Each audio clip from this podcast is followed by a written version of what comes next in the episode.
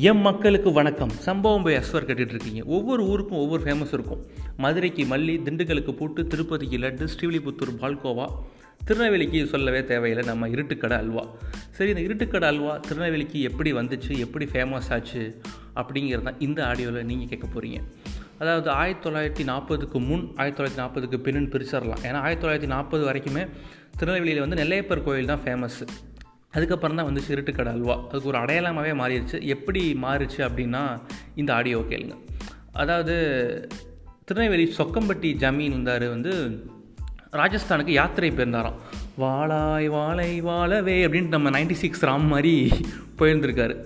அப்போ வந்து பார்த்தோன்னா ஒரு சமையற்காரர் வந்து பிஜிலி சிங் அப்படின்னு சொல்லிட்டு வந்து ஒரு அல்வா பண்ணி கொடுத்துருக்காரு. பா வேறு லெவலில் இருக்குல்ல அப்படின்னு தோணியிருக்கு அவருக்கு. இது இந்த சம்பவம் நடக்கும்போது எனக்கு ஒரு படம் ஞாபகம் வந்துச்சு. அதாவது பிரகாஷ் ராஜ் படம் உன் சமையல் அறைன்னு ஒரு படம். அந்த படத்தோட காமெடிஸ் நீங்கள் பார்த்துருப்பீங்கன்னு நினைக்கிறேன். அதாவது பொண்ணு பார்க்க போவார் பிரகாஷ் ராஜ் சார் அப்போ வந்து பார்த்தீங்கன்னா ஒருத்தர் மாஸ்டர் வந்து தம்பி ராமையா இருப்பார் வடை சுட்டுக்கிட்டு இருப்பார். எப்பா இந்த வடை வேறு லெவலில் இருக்கே அப்படின்னு சொல்லிட்டு கல்யாணம் பண்ணி அந்த பொண்ணு வீட்டு பொண்ணை கூட்டு வருவாருன்னு பார்த்தா அந்த சமயக்காரரே அவர் வீட்டுக்கு கூட்டு வந்துடுவார் அதுக்கு ஏற்ற மாதிரி நம்ம என்ன பண்ணியிருக்கோம் நம்ம சொக்கம்பட்டி ஜமீன் வந்து அந்த பிஜ்லி சிங் அப்படிங்கிற ராஜஸ்தான்லேருந்து கூட்டு வந்துட்டாராம். அவர் அதுக்கப்புறம் கடை வச்சு திருநெல்வேலியில் கடை வச்சு இருட்டுக்கடை அல்வாவோ ஃபேமஸ் ஆயிடுச்சு அது வேறு விஷயம். பட் ஏன் இவ்வளோ டேஸ்ட்டு அப்படின்னா இவர் இவர் நல்லா டேஸ்ட்டாக பண்ணுவார் பிஜ்லி சிங். இருந்தாலும் அந்த திருநெல்வேலி தாமிரபரணி தண்ணிக்குன்னு ஒரு சுவை இருக்குது அதாவது ஒவ்வொரு ஊர் தண்ணிக்கும் ஒவ்வொரு சுவை இருக்குன்னு சொல்லுவாங்க. அதாவது இவரோட டேஸ்ட்டு ப்ளஸ் அந்த தாமிரபரணி தண்ணி அப்படி எலிவேட் ஆகி சும்மா வேறு லெவலில் வந்திருக்கு திருநெல்வேலி இருட்டுக்கடை அல்வா. அதுக்கப்புறம் என்ன ஸ்பெஷாலிட்டி பார்த்தீங்கன்னா கோதுமை. கோதுமையில் தான் பண்ணுவாங்க. கோதுமை வந்து மெஷினில் அடிக்க மாட்டாங்க. இப்போ வரைக்கும் கையில் தான் கோதுமை அடிப்பாங்களாம். அதனால தான் இந்த டேஸ்ட் அப்படியே மண் சார்ந்த டேஸ்ட் வந்துக்கிட்டு இருக்குன்னு சொல்கிறாங்க சரி இருட்டுக்கடை அந்த பல்பு எப்படி ஃபேமஸ் ஆச்சு அப்படின்னா ஆயிரத்தி தொள்ளாயிரத்தி நாற்பதில் மின்வெட்டு நிறையா இருக்கும் கரண்டே இருக்காது தமிழ்நாட்டில். ஸோ அப்போ வந்து ஒரு நாற்பது வாட்ஸ் பல்பு வச்சு ஆரம்பிச்சிருக்காங்க.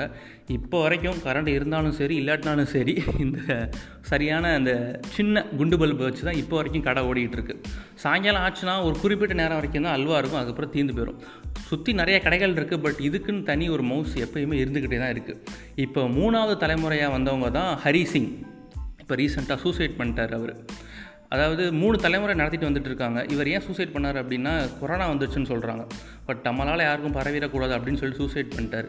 அதாவது டிப்ரெஷனால் தான் சூசைட் பண்ணுறாங்கன்னு நான் நினைக்கிறேன். கொரோனாவை தாண்டி இப்போ அதிகமாக டிப்ரெஷன் தான் போய்கிட்டு இருக்குது நூற்றில் தொண்ணூத்தஞ்சு சதவீதம் டிப்ரெஷனில் இருக்காங்க. அஞ்சு சதவீதம் வந்து குழந்தைகளாக தான் இருப்பாங்கன்னு நான் நினைக்கிறேன். ஏன்னா அவங்களுக்கு டிப்ரெஷன்னா என்னன்னே தெரியாது.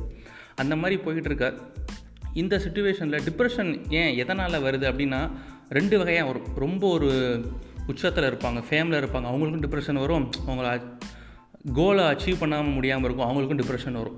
ரெண்டு விதமான இருக்குது ஸோ டிப்ரெஷன்னா ஏதோ ஒரு மென்டல் அப்படின்னு நினச்சிட்டு இருக்காங்க பட் எல்லாத்துக்குமே டிப்ரெஷன் ஸ்டேஜ் வந்து தான் ஆகும்.